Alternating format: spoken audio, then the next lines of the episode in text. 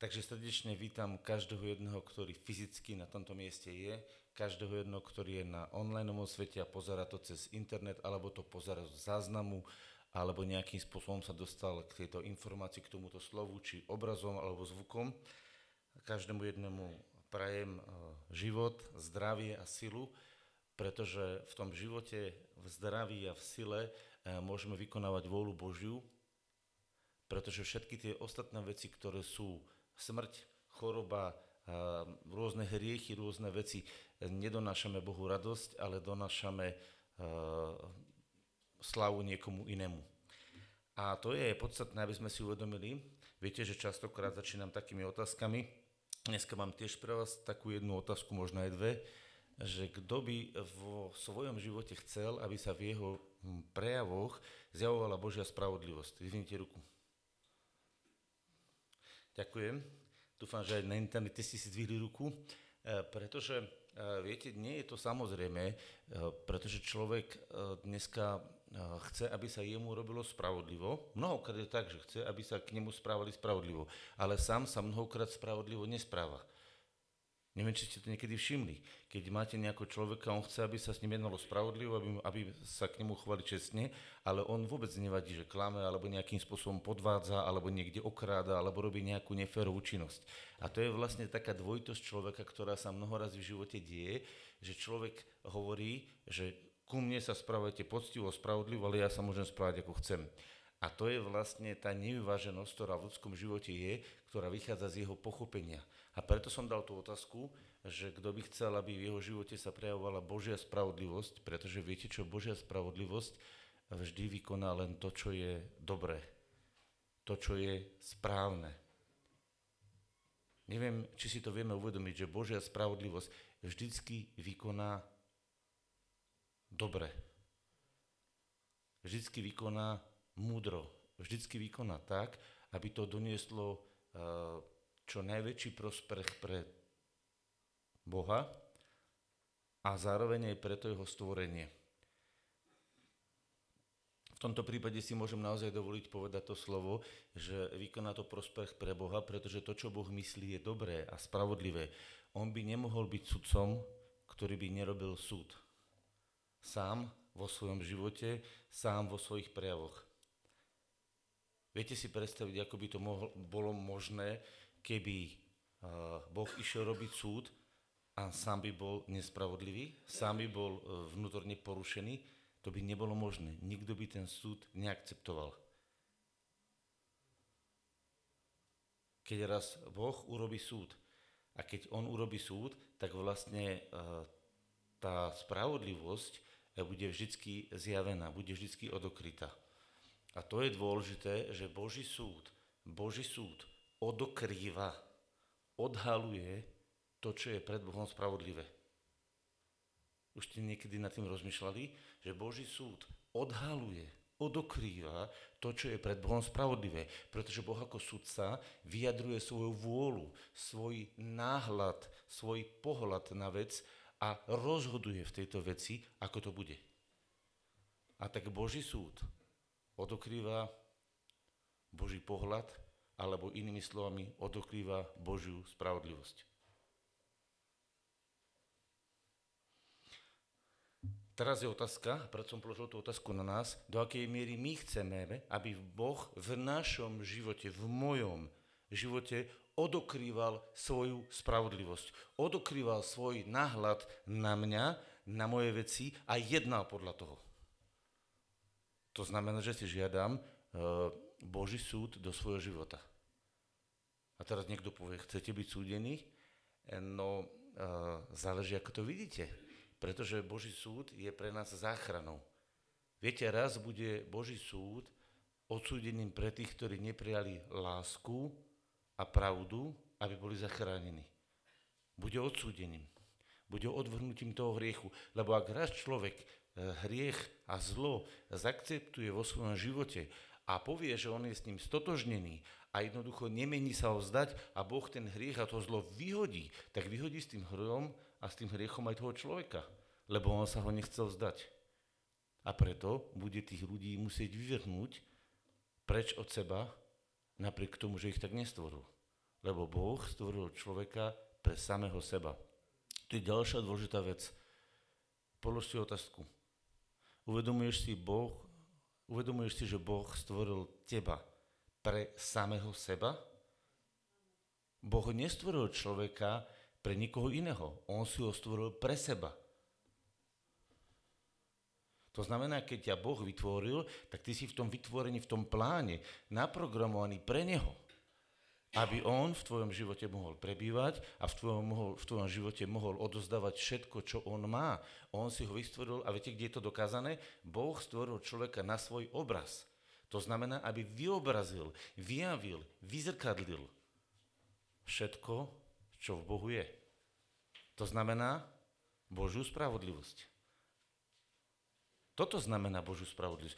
Toto je pred Bohom spravodlivé, keď ty nesieš jeho obraz, všetko, čo je v jeho vnútri. Uvedomuješ si, že keď nesieš všetko, čo je v jeho vnútri, v tej chvíli nesieš jeho obraz, v tej chvíli naplňuješ spravodlivosť?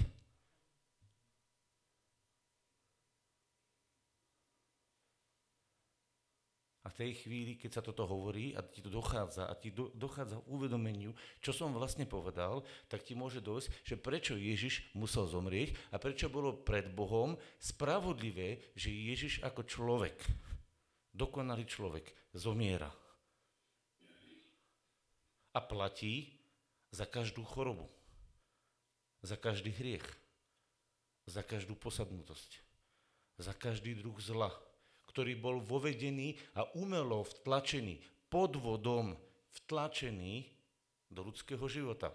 Pretože diabol oklamal človeka. Myslím si, že každému je jasné, že keď mu sluboval božské požehnanie a božské, božské lebo povedal Satan, že a budete ako bohovia. A tým ich lákal, hej? A vlastne Satan sluboval tú božskú krásu v živote a pozrite sa do sveta. Zdá sa vám, že to, čo sa deje v tých vojnách a v tých rodinách, je božská krása? To je klamstvo. To znamená, človek bol podvodom vtiahnutý do nejakého stavu, v ktorom sa dneska nachádza. A pred Bohom toto nie je spravodlivé. Pred Bohom je spravodlivé toto odsúdiť.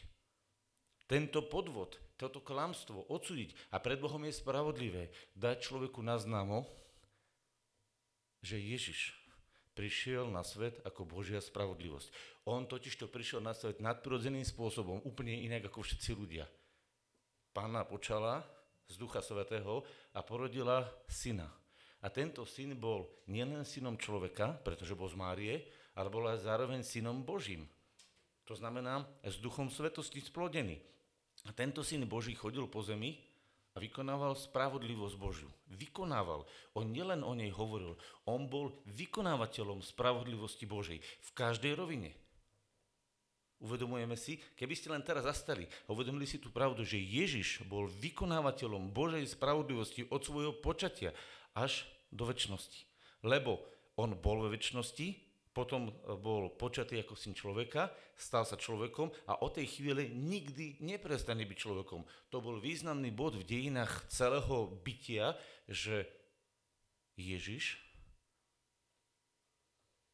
syn Boží, sa stal synom človeka. Lebo v pozícii Boha nebol synom človeka a stal sa synom človeka jeden jediný krát. A viete, čo je na tom krásne? Že to je pred Bohom spravodlivé. To bola spravodlivosť Božia, že sa Ježiš stal synom človeka. A viete prečo? Pretože on mal vlastne vyjadriť ten Boží model, ako to vlastne malo byť. On to mal vyjadriť, ako to malo vyzerať. A ako to vyzeralo v Ježišovom živote? No vyzeralo to tak, že miloval svojho otca s celým svojim srdcom, s celou svojou dušou, s celou svojou bytosťou a celé svoje telo mal naplnené jeho duchom. Toto je Boží model. Takto Ježiš žil. A potom tento Bohom naplnený človek, tento Boh zjavený v tele, lebo tak sa to aj povedať, chodil a prikazoval chorobám, aby odchádzali. A kriesil mŕtvych. A krmil hladných. A dával múdrosť hlúpim a vyslobodzoval ľudí, ktorí boli posadnutí. Dokonca ani nemusel nič povedať. Viete, ja som si tak uvedomil, a včera som to znova ho povedal, sme sa o jednej takej debate bavili, včera po obede, predstavte si, že keď Ježiš prišiel za človekom, pred ktorým všetci utekali, lebo všetci ľudia sa ho bávali, lebo v ňom bola legia. To bolo niekoľko tisíc démonov v ňom, obrovské množstvo a ten človek bol tak posadnutý, že trhal reťaze a bil sa kameňmi a spával v hroboch. Neviem, či si viete predstaviť, že niekto spával v hroboch a bije sa kameňmi a trhá reťaze a nikto z ľudí ho nemôže skrotiť. A keď prišiel a stretol sa s ním Ježiš, lebo kvôli nemu Ježiš prišiel, Božia spravodlivosť tam prišla, tak viete, čo kričali démoni? Že synu Boží, prosíme ťa, aby si nás netrápil. A čo on urobil? Išiel ich byť, alebo čo s nimi robil? On tam len prišiel. A démoni začali mať problém. Viete prečo?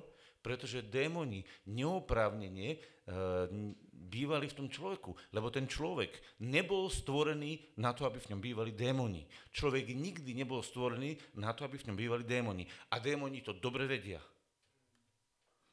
Až na to, že ľudia to nechápu. Ale démoni to vedeli. Preto človek nehovoril nič. Ale démoni sami hovorili, prosíme ťa, aby si na nestrali. Prečo? Lebo prikazoval tým démonom, aby odišli z neho. A dokonca sa viete, čo ho báli? Že ich zamkne do priepasti a tam oni budú trápení. A budú držaní. Tak ho prosili, že by ich poslal do nejakého stáda sviň, kde keď si ich pustil, lebo im to dovolil, tak oni rýchlo utekali, potopili svine, svine zomreli a oni boli slobodní a mohli utekať kde si ľahšie. Kade ľahšie. Inými slovami, to bol e, zúfalý pokus, ktorý im vyšiel tým démonom, že prosili pána, aby ich ešte nechal na slobode aby ich nechal na tomto svete. A nechal. Uh, to nie je o to, to je čas. Je čas, uh, kedy na tomto svete, keď na tomto svete je ešte dovolené kniežaťovi povetria mocnosťami pracovať. A viete prečo? Viete, prečo im je to dovolené? Pretože ľudia si to vybrali a dovolili to a táto zem, táto zem patrí synovi človeka. Pretože Boh ju dal synom človeka. A keďže Boh ju dal synom človeka, Boh ju dal človeku, tak on vlastne, e, e, tá, táto zem zahrnie všetko, čo si človek vybral. A teraz, keď si zoberiete ten stav, v ktorom sa nachádzali ľudia, v čase, keď tu Ježiš chodil, aj v čase, ktorý je dnešný, keď zoberete, tak aké je vzácne pred Bohom, keď prichádza Ježiš Kristus ako syn človeka, ktorý je tým dokonalým synom človeka, ktorým vykonáva Božiu spravodlivosť a ktorý obsadzuje vlastne to, čo synovi človeka patrí. Obsadzuje svoje srdce Bohom a obsadzuje všade, kde príde, všade, kde príde prítomnosťou Božou, čiže Božím kráľovstvom všetko. A teraz si môžete položiť, čo je toto zač. No to je Božia spravodlivosť. Ježiš chodil na svete ako Božia spravodlivosť, ktorý kdekoľvek prišiel, prišla s ním Božia prítomnosť, démoni sami utekali, démoni sa sami manifestovali, sami chceli odchádzať, nechceli pri Ježišovi byť. Čo si myslíte, prečo v tej synagóge, keď Ježiš začal kázať v moci a jeho prítomnosť Božia tam prišla, tí démoni sa začali manifestovať? Oni sa báli. Tam je, že oni kričali, oni zúrili, oni sa báli, pretože oni vlastne vnímali tú Božú prítomnosť, ktorá išla z Ježiša a im to robilo zle. Oni mali strach. To je jeden z obrazov, kedy vidíme Ježiša ako človeka, ktorý zjavoval plnosť Ducha Svetého a manifestoval Božiu prítomnosť a v manifestácii Božej prítomnosti odchádzali démoni. Ďalšia oblasť, ktorá bola, je odchádzali choroby.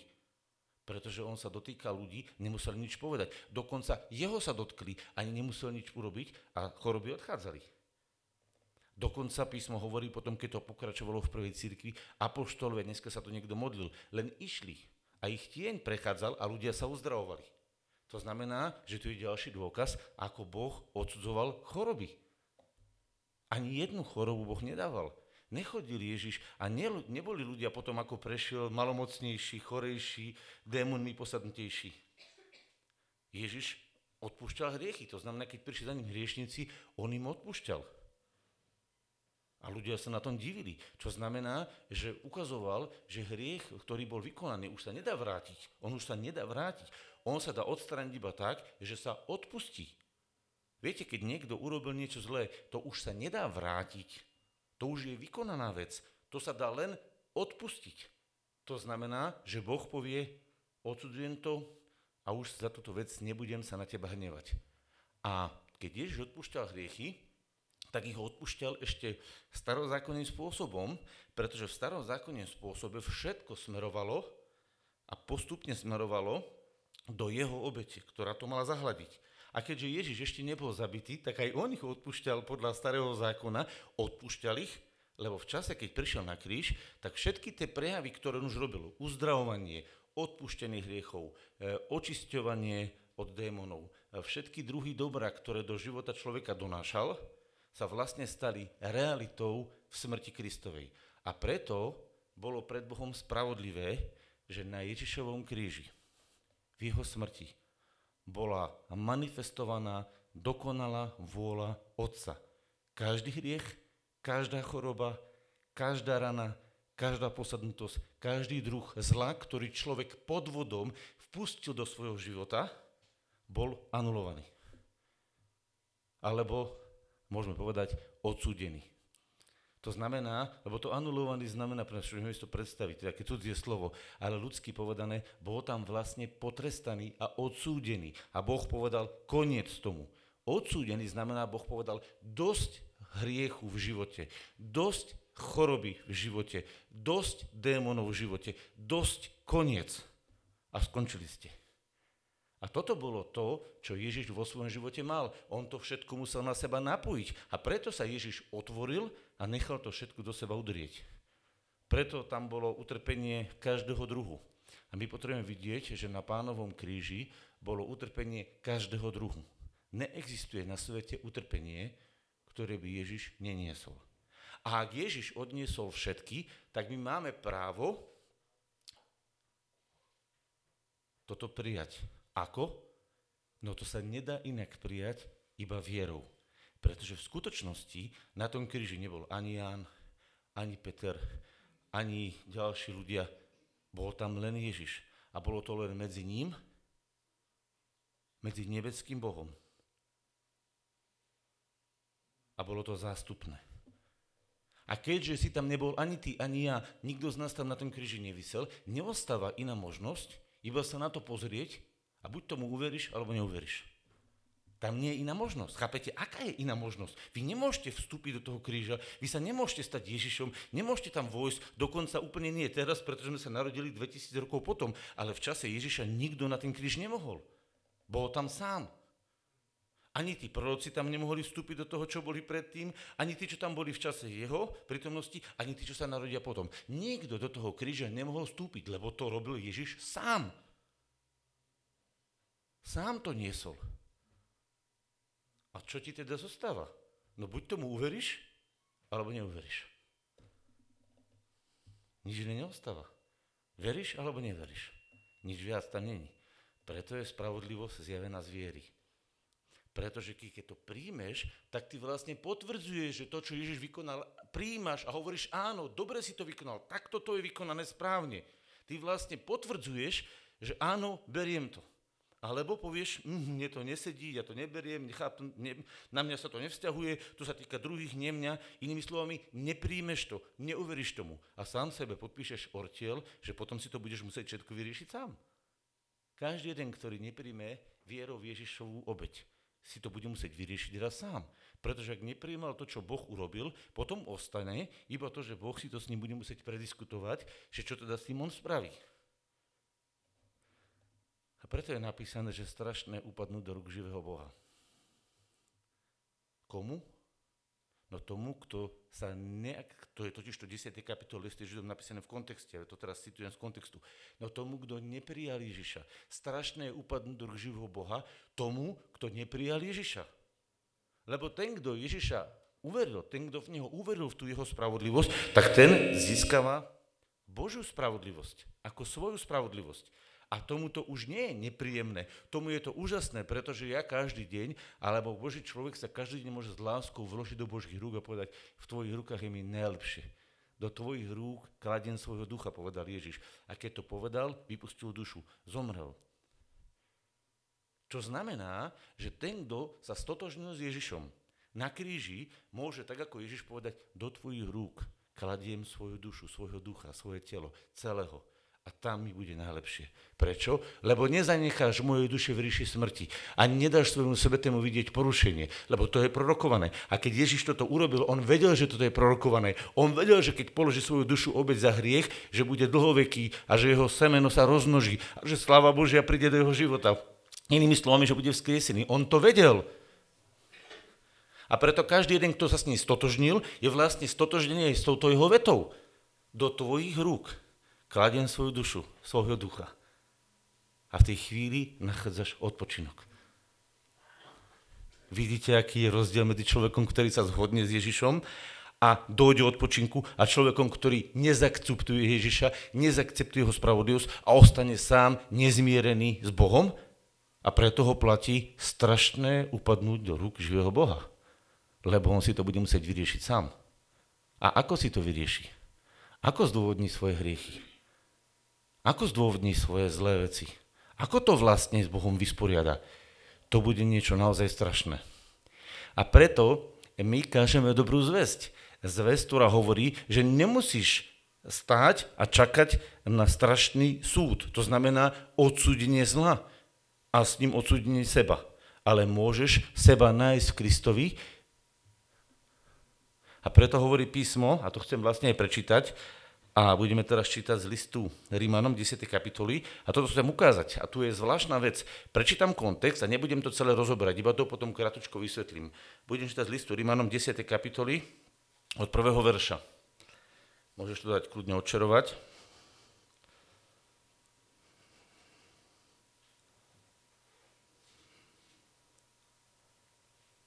A budeme čítať.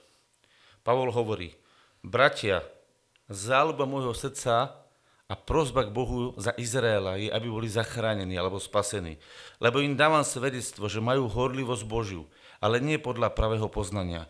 Lebo neznajúc spravodlivosti Božej a hľadajúc postaviť svoju vlastnú spravodlivosť, nepodriadili sa spravodlivosti Božej. Lebo koniec zákona je Kristus na spravodlivosť každému veriacemu. Lebo Mojžiš píše o spravodlivosti zo zákona, že človek, ktorý by to učinil, bude tým žiť. Ale spravodlivosť viery hovorí takto. Nepovedz o svojom srdci, kto vystúpi hore do neba? To je zviesť Krista dolu. Alebo kto vstúpi hore do priepasti, e, kto vstúpi do priepasti, to je zviesť Krista hore z mŕtvych. Ale čo hovorí z viery spravodlivosť? Blízko teba je slovo, v tvojich ústach, v tvojom srdci. To je to slovo viery, ktoré kážeme. Lebo keď vyznáš pána Ježiša svojimi ústami a uveríš vo svojom srdci, že ho Boh sa z mŕtvych, budeš zachránený. V inom preklade, pretože ak svojimi ústami vyznáš Ježiša ako pána vo svojom srdci a uveríš, že ho Boh sa z mŕtvych, budeš spasený. Alebo v inom preklade, lebo ak svojimi ústami vyznáš, Ježiš je pán a vo svojom srdci uveríš, že ho Boh skriesil z mŕtvych, budeš zachránený alebo spasený. Lebo srdcom sa verí na spravodlivosť a ústami sa vyznáva na záchranu. Lebo písmo hovorí, nikto, kto verí v Neho, nebude zahambený. Lebo nie je to rozdielu medzi Židom a Grékom, lebo ten istý pán je pánom všetkých, bohatý naproti všetkým, ktorí ho vzývajú, lebo každý, kto bude vzývať meno pánovo, bude zachránený. Teraz som prečítal také dlhšie miesto, ktoré mnoho, mnohokrát ľudia ani hm, v kontexte nerozumejú. A ja sa pokúsim pár vetami vysvetliť, čo tam vnímam a čo tam vidím. Za prvé, Pavol mal obrovskú lásku k Izraelcom, k svojim ľuďom, bratom, pretože on videl, že oni sú oklamaní. On to porozumel. Oni totižto s vlastnou snahou naplniť zákon, s vlastnou horlivosťou chceli prísť pred Boha a povedať, ja som dobrý, ja sa snažím, ja robím najlepšie, čo viem a preto ma ty Bože zachrániš. Toto bolo to, čo mali oni. A preto aj tak horlili, lebo vlastne oni tou svojou horlivosťou, tom svojim zápalom, tom svojim výkonom si mali u Boha zaslúžiť záchranu. A viete prečo? Preto Možišov zákon hovoril, že kto by to všetko urobil, bude tým žiť. A oni to pojali tak, že oni to môžu všetko urobiť a že tým vlastne, že to budú naplňať, urobia všetko a budú tým žiť. Problém je ale v tom, že nikto z nich to všetko nespravil. A to už nevideli. To bolo to ich zaslepenie. Rozumiete? Oni vlastne, ja vám to poviem na príklade ľudskom, aby sme to pochopili. Predstavte si, že máte auto, že do auta načapujete nádrž, ktorá má dojazd 1000 km. Sú aj také auta, čo majú 1000 km dojazd, úplne v pohode. A teraz si predstavte, že načapujete do auta nádrž, na tisíc kilometrov dojazd, ale dráhu, ktorú máte prejsť, je 10 tisíc kilometrov. Nemáte šancu dojsť. A oni veriac, že majú načapované, že majú tú energiu, tú silu, že budú, sú zbožní, že budú to všetko robiť, veriac, že na základe toho, že to všetko budú robiť, dojdú do nebeského cieľa a budú zachránení. Oni si to mysleli. A preto, keď niekto proti tomu išiel, tak oni v tou vlastnou horlivosťou ho chceli zničiť. A jeden z tých vodcov, týchto ničiteľov, kresťanov, bol Pavol. A on to chápal. On rozumel tomu, že títo ľudia sa snažia dodržiavať zákon, ale sami ho nedržiavajú.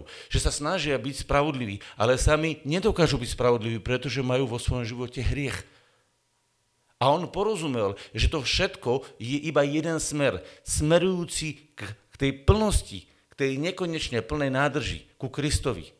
Pretože koniec zákona je Kristus koniec zákona. To znamená, ten zákon ich vlastne mal smerovať iba k tomu, aby oni sa snažili žiť najlepšie, ako mohli s Bohom a očakávali záchranu od Boha.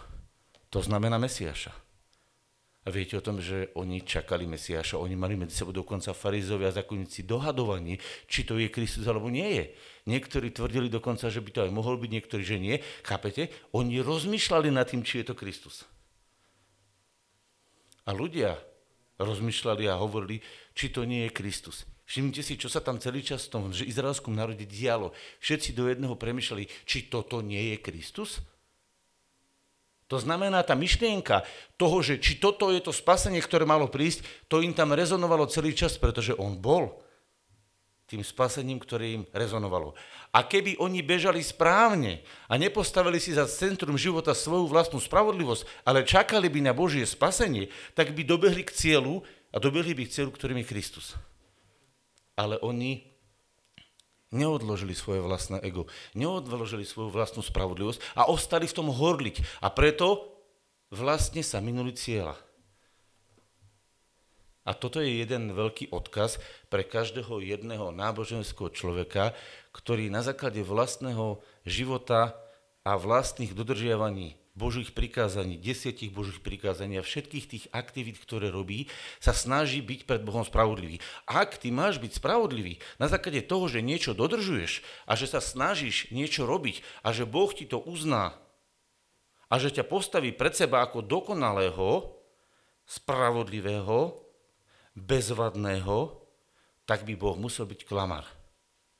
Lebo v tej chvíli si predstavte, že ten človek, ktorý sa snaží vlastnými skutkami a popri tom robí aj chyby a zlyháva, lebo každý človek robí chyby, sa teraz postaví pred Bohom a Boh sa pozrie na neho ako sudca a prerengenuje ho obrazne povedané celý jeho život so všetkými jeho chybami, aj so všetkými jeho dobrými skutkami, ktoré spravil, strom dobrého a zlého, lebo človek nerobí len zlé veci, robí aj dobré, krásne veci, aj zlé.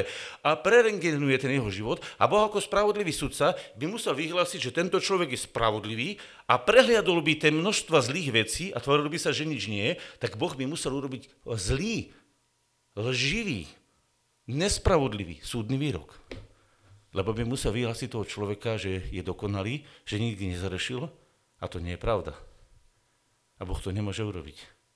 A preto každý jeden náboženský človek, ktorý sa snaží a robí to z vlastného úsilia, je len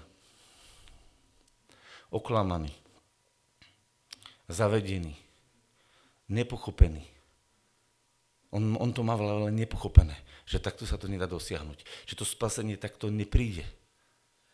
A preto nehnevajte sa nikdy tak ako to Pavol mal v srdci. Nenevajte sa na náboženských ľudí. Oni to nemyslia zle. Oni to len nerozumejú. Že jednoducho, keď Boh prerengenuje ich život, že jednoducho neobstovia. Ale viete, čo vedia? Oni to nerozumejú, ale vedia to vycítiť. Pretože keď sa ich spýtate a poviete im, a keby teraz Boh prerengenoval celý tvoj život a kompletne všetko by z tvojho života prešiel, ty by si obstal pred Bohom? Viete, čo oni robia? Ak sú úprimní a úprimne sa pozrú svoj život a nesklopia svoju hlavu a povedia, nie, to by som neobstal. Tak potom, na čo cesta, ktorá nedokáže obstať? Na čo e, sa spolahnú nádrž, ktorá je naplnená na tisíc kilometrov a chcete s ňou dojsť 10 tisíc kilometrov? To sa nedá. Vidíte to, čo som teraz povedal? Ak toto porozumiete, dostanete tak, ako Pavol mal lútosť s Izraelom, aj on mal túto lútosť, lebo on to videl.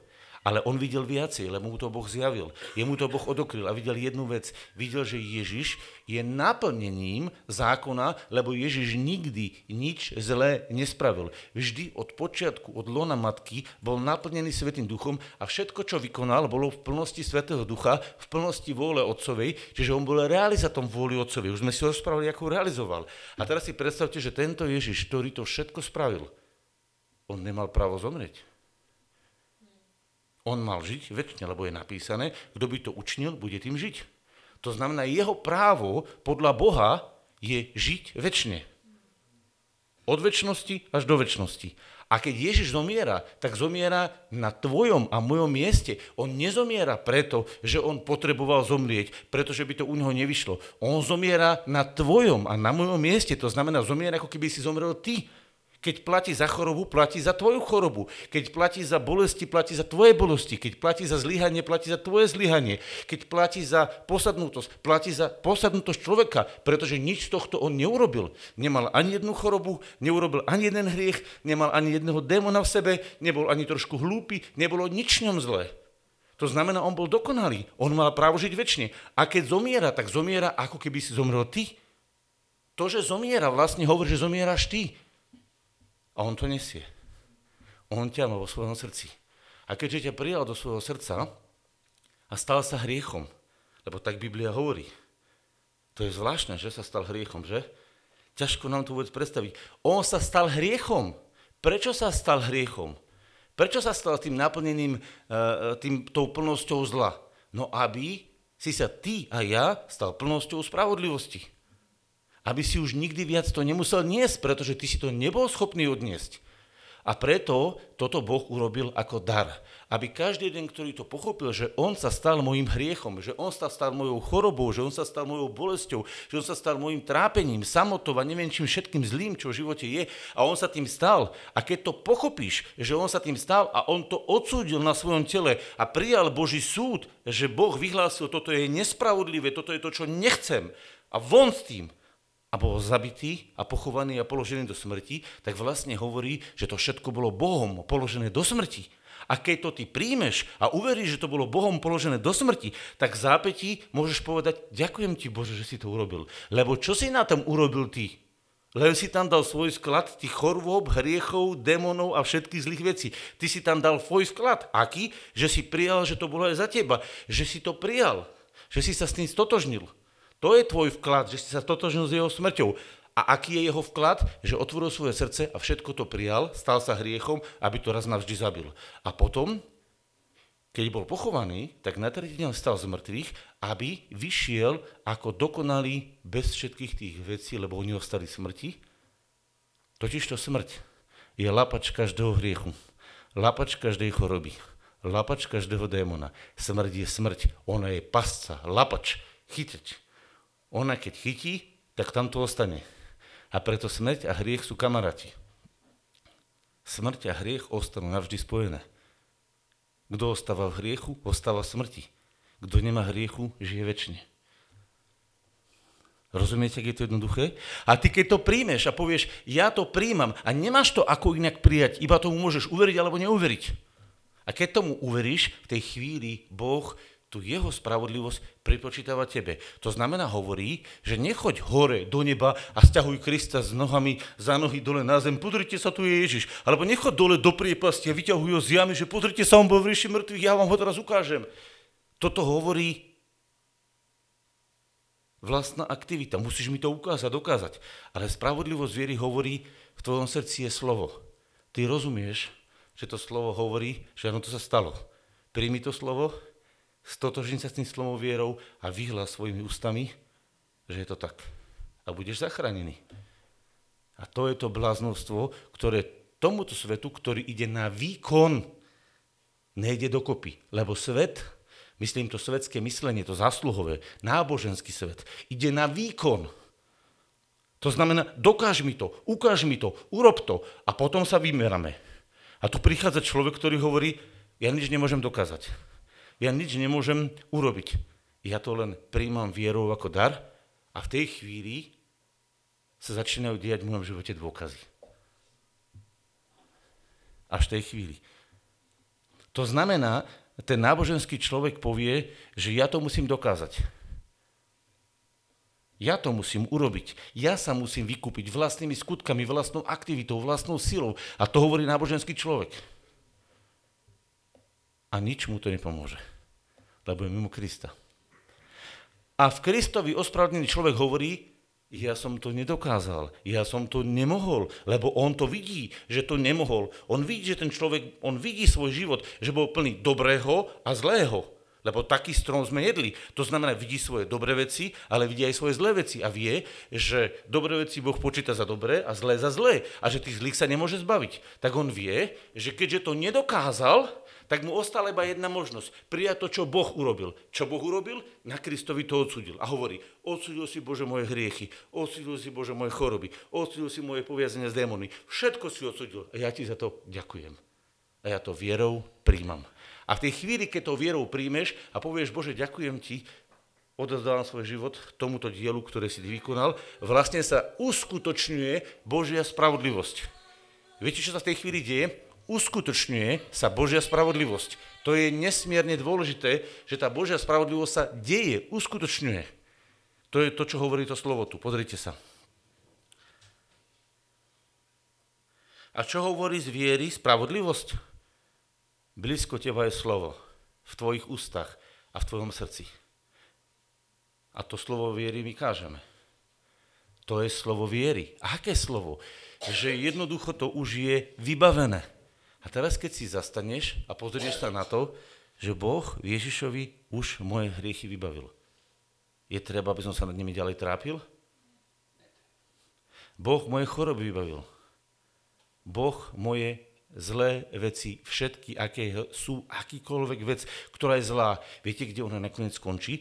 Keď sa dobre na tú zlú vec zahľadíš, ktorú máš v živote. A keď sa dobre s ňou stotožníš a vidíš, že je, tak máš právo uvidieť, lebo ty ju vidíš vo svojom živote, lebo pozeráš na svoj život. A keď sa pozrieš na Ježišov život, na obraz Boží, na Boží súd, na to, ako to Boh vidí, tak zrazu vidíš, toto je moja myšlienka, ja to vidím vo svojom živote a potom prichádza Božie zjavenie a ja to vidím v Ježišovom živote. Lebo prirodzený život vidí svoje zlyhanie, svoj hriech, svoju chybu vo svojom živote. A Božie zjavenie spôsobuje, že to vidíš v Ježišovom živote. Rozdiel medzi prirodzeným videním a Božím zjavením je v tom, že v prirodzenom zjavení to vidíš u seba. Máš hlúposť? Tak vidíš hlúposť u seba. Ale keď dostaneš zjavenie, vidíš, že tvoja hlúposť bola odsúdená Bohom, lebo Boh nechce mať hlúpých synov. Máš chorobu, tak uvidíš, že choroba je v tvojom živote, ale Ježišovi odsúdená. Ak dostaneš to zjavenie, ak sa ti to odokrie, zrazu sa môžeš stotočniť s Ježišom a povedať, aha, takže Ježiš to odniesol, preto som slobodný. A to je tá viera, ktorá uvoľňuje zázrak.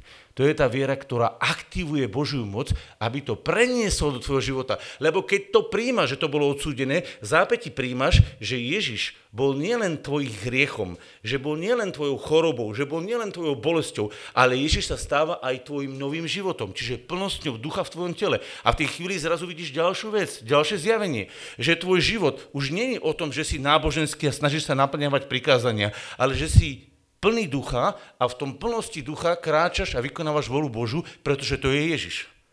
A keďže ty si s ním stotožený v hriechoch a všetkých tých veciach, aby ich Boh zabil, tak potom celý následný život je stotožený s ním aj ďalej, lebo ty si sa s ním stotožil v jeho smrti, ale aj v jeho živote.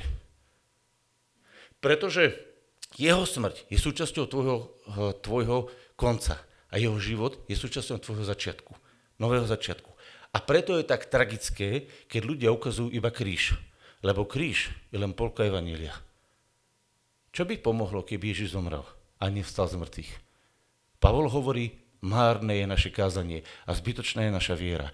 Ak Ježiš zomrel, to je prvá polka, tak druhá polka je, že bol vzkriesený. Takže ak bereš prvú polku, musíš automaticky zobrať aj druhú polku. Ak bereš prvú polku a druhú polku nevidíš, zasa si len zavedený a oklamaný, lebo nevidíš pravdu.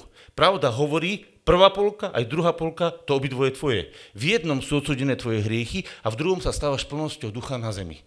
Lebo to je Ježišov život na zemi. A pretože to apoštolovia videli a rozumeli, tak chodili ako plnosť Božia na zemi. A keď to ty neuvidíš a neuvidíš seba v živote vzkriesenom rovnako ako v živote odsudenom, najskôr musíš seba vidieť ako odsudeného, aby si mohol seba vidieť skrieseného. Lebo ak seba mŕtvého nevidíš, tak nemôžeš seba vidieť skrieseného. Najskôr sa musíš uvidieť mŕtvého, aby si sa mohol vidieť skrieseného. Lebo logicky, prirodzene, aj Božím zjavením jasné, že nemôžeš seba vidieť ako skrieseného, ak si nebol mŕtvý. Ako môžeš byť skriesený, ak si nebol mŕtvý? Ako môže v môjom živote pracovať život skriesenia, ak ja v sebe nevidím smrť? A teraz, no počkaj, ja som zomrel, ja som sa skriesil. Nič z toho si neurobil ty. To všetko urobil Boh Kristovi. On ťa v ňom pochoval do smrti a on ťa v ňom skriesil. Tvoje jediné, čo môžeš urobiť, je vieru to prijať. A uveriť tomu. A to je to slovo viery, ktoré kážeme. Iba to uveri, iba to príjmi, že je to tak a vyhlas to vo svojom živote a začni podľa toho jednať. A začnú sa diať divia zázraky. To je celé. Vidíte, ak je to jednoduché? A toto je tak jednoduché a tak krásne. A zároveň je to tak ťažké, pretože ľudia sú zaslepení čím? Vlastnou snahou, vlastným odlitebným životom, vlastným skutkárčením. Ďalší sú za, za, zaťažení hriechmi.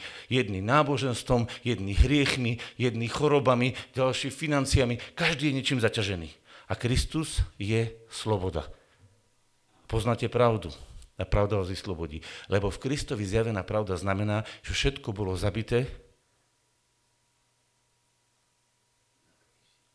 aby ty a ja v súčasti toho istého balíku si mohol žiť nový skriesnený život plnosti ducha a v plnosti pomazania, kde každý druh dobra, ktorý Ježiš prirodzene mal vo svojom živote, sa stáva súčasťou tvojho života, pretože to je pred Bohom spravodlivé, aby Ježiš naplnil tvojho ducha, tvoju dušu i tvoje telo, aby si v jeho duchu volal Abba Otče, aby si sa stal synom ako on, aby on bol hlava a ty si bol telo a to všetko bolo plné ducha a plné života, kde ani jediný hriech, ani jedna choroba, ani jediná hlúposť, ani jediný dostatok nevládne, pretože to všetko už bolo odsudené.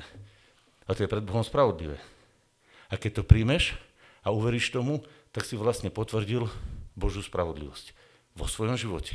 Pretože v tej chvíli si to ty prijal pre seba. Preto sa stáva tá Božia spravodlivosť tvojou spravodlivosťou. A preto sa stáva Kristova spravodlivosť tvojou spravodlivosťou. A preto jeho zásluhy sa stávajú tvojimi zásluhami. A to je dar. Čo ti ostáva? Oslavovať a ďakovať mu za to, čo spravil. A ako sa to príjma? No iba vierou, lebo ty si tam nebol, susedia tam neboli, ani ty predtým tam neboli a každý tu má iba jednu možnosť. Prijať vierou, že je to tak. A keď to príjmeš, spasenie prichádza do tvojho života. A keď to nepríjmeš, budeš musieť čakať na ten deň, keď sa bude vyhlasovať strašné úpadnú do rúk živého Boha. Iba to sú dve možnosti. Nie je tretia. Nemôžeš byť aj tak, aj tak. Nedá sa to pomiešať. Práve v tejto istej kapitole hovorí, že nemôže to byť milosťou alebo so skutkou pomiešané, pretože ak by si do skutkov pridal milosť, už to nie je milosť. Je, je, je to proste znehodnotené. A už to nie sú ani skutky, lebo sa to pomiešalo. Jedna je cesta skutkov a druhá je cesta milosti. A ty môžeš ísť buď cestou skutkov a čakať, že strašné upadne do rúk živého Boha, alebo cestou milosti povedať chvála ti Kriste. Chvála ti nebeský oče. A ty si vyberáš medzi týmito dvomi cestami. A tieto dve cesty sa nedajú zlúčiť. Práve táto kapitola v tomto kontexte, ďalej som to nečítal, o tom hovorí. Že je to nemožné splniť. A pretože to Židia chceli pomiešať, a pretože to dneské náboženstvo chce pomiešať, není ani jedno, ani druhé. A na to vám poviem konečný posledný príklad a potom sa pôjdeme modliť. Predstavte si, že prídete do obchodného domu, čo ja viem, taký populárny Lidl, napríklad tam chodí veľa ľudí, a prídete tam a poviete, že máte zaplatiť za nákup. A vy poviete, nemám toľko, mám 10 centov v peňaženke a naložím vám koši, ktorom bude za 1000 eur produktov. A vy prídete, ja to chcem zaplatiť. A oni povedia, 1000 eur. A vy poviete, ja mám 10 centov, 10 dobrých skutkov. A vy poviete, no nemám to ako zaplatiť. A príde človek a povie, ja to zaplatím za teba. Celé to vyplatím. A vy poviete, no to je super, vyplat za mňa, daj zaplat to za mňa. A v tej chvíli, keď to zoberiete, tak to máte zadarmo, celý nákup. A v tej chvíli máte vybavené a je to vaše. Ale keď on príde a povie, ja to celé zaplatím za teba, vy poviete, počkaj, počkaj, nie, ty to nebudeš to zaplatiť. Ja to zaplatím a ty to doplatíš. A on povie, nie, buď to zaplatím ja, alebo ty. Nedá sa to miešať. Nedá sa to urobiť tak, že, viete prečo? Pretože keby ste ty zaplatili 10 centov a on 999 eur 90 centov, lebo ste mali 10 centov, tak kto to vlastne zaplatil?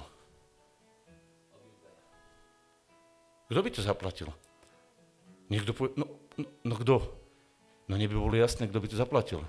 Niekto by zaplatil viac, niekto by menej. V tej chvíli uh, by to nebolo zaplatené. Viete, toto si ľudia myslia, že môžu to pomiešať, to svoje a to Božie. Problém je v tom, problém je v tom, že tá platba, ktorá sa uskutoční, není miešanou platbou. Je buď platbou jedného človeka, alebo platbou druhého človeka. Pretože človek vždy platí za celý svoj život sám. Nie je to platbou miešanou z dvoch životov. Rozumiete tomu? Ja nemôžem povedať, že, že ja zaplatím za svoj život a polku z môjho života bude platiť Štefanov a druhá polka alebo tretia polka. To sa nedá skladať, lebo človek je jediná bytosť a on to musí zaplatiť sám. A keď na to nemá, môže niekto druhý to kompletne zaplatiť. Ale nemôže to miešať, pretože to platil Ježiš celé, sám, svojou dokonalou spravodlivosťou a preto zaplatil celý nákup. Nemožno to pomiešať, pretože vy nemôžete v živote miešať druhé životy a namiešať ich dokopy a povedať, že to nejako vymiešame a zaplatíme. Lebo ten dlh sa takto nedá zaplatiť. Nedá dá sa zaplatiť iba svojim životom. Buď zaplatíš ty, alebo niekto druhý za teba zaplatí. A tento zaplatí nie pomiešaným životom, ale svojim jediným životom. Preto Ježiš to nemiešal z iných životov. On to zaplatil všetko svojim životom. Ježiš platil 100% sebou. 100% sebou. Neplatil 99,99 a jednu desatinu z druhého. On zaplatil všetko sám. Do toho sa mu nedá nič pridať. On to zaplatil sám. Svojou vlastnou spravodlivosťou. A to, že všetky hriechy bol schopný zobrať, je obrazne povedané, že bol všetko zlé schopný zobrať na svoje ramena a zaniesť do smrti, aby to navždy smrti ostalo, aby to bolo zaplatené. Není možné miešať ľudské životy môj a Štefanov dokopy a prídeme pred Boha spolu ako dvojička, pojeme, my to zaplatíme dokopy. My sme sa spikli dokopy a dáme to zaplatíme. Ani keď sa 100 ľudí poskladá a povie, že my to teraz vyskladáme z dobrých skutkov, Boh každého bude súdiť ako jednotlivca. A preto Ježiš nezomieral ako desiati ľudia, ale ako Ježiš sám. Ježiš sám, dokonalý človek, ktorý to dokonale vyplatil, pretože každý je zodpovedný za svoj život. A Ježiš svojou spravodlivosťou platil a na tejto to postavil. A v tejto svojej spravodlivosti deklaroval vôľu Otcova hory všetky hriechy, všetky choroby a všetky bolesti som odsúdil, zabil, zničil. A ty buď to príjmeš, alebo nepríjmeš. A to je evanelium. Dobrá správa, že už je to zaplatené. A ty to už nemusíš platiť. Ty už nemusíš doplácať nič. Práve naopak, keby si chcel doplatiť, tak je to úražka, dehonestácia toho, že Ježiš to nebol schopný doplatiť a vyplatiť sám.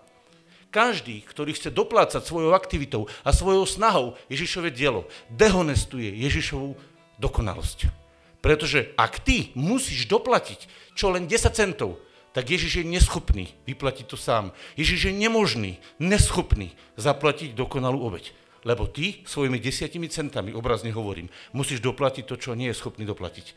A preto on je vlastne závislý od tvojho spasenia. Lebo on to nie je schopný vyplatiť. Chápete, aká je to hlúposť? Preto Ježiš manifestuje, ja sám to vyplacujem bez teba.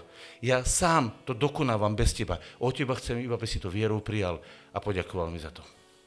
Môžeš zastaviť Tomáš. Poďme sa modliť, poďme sa postaviť.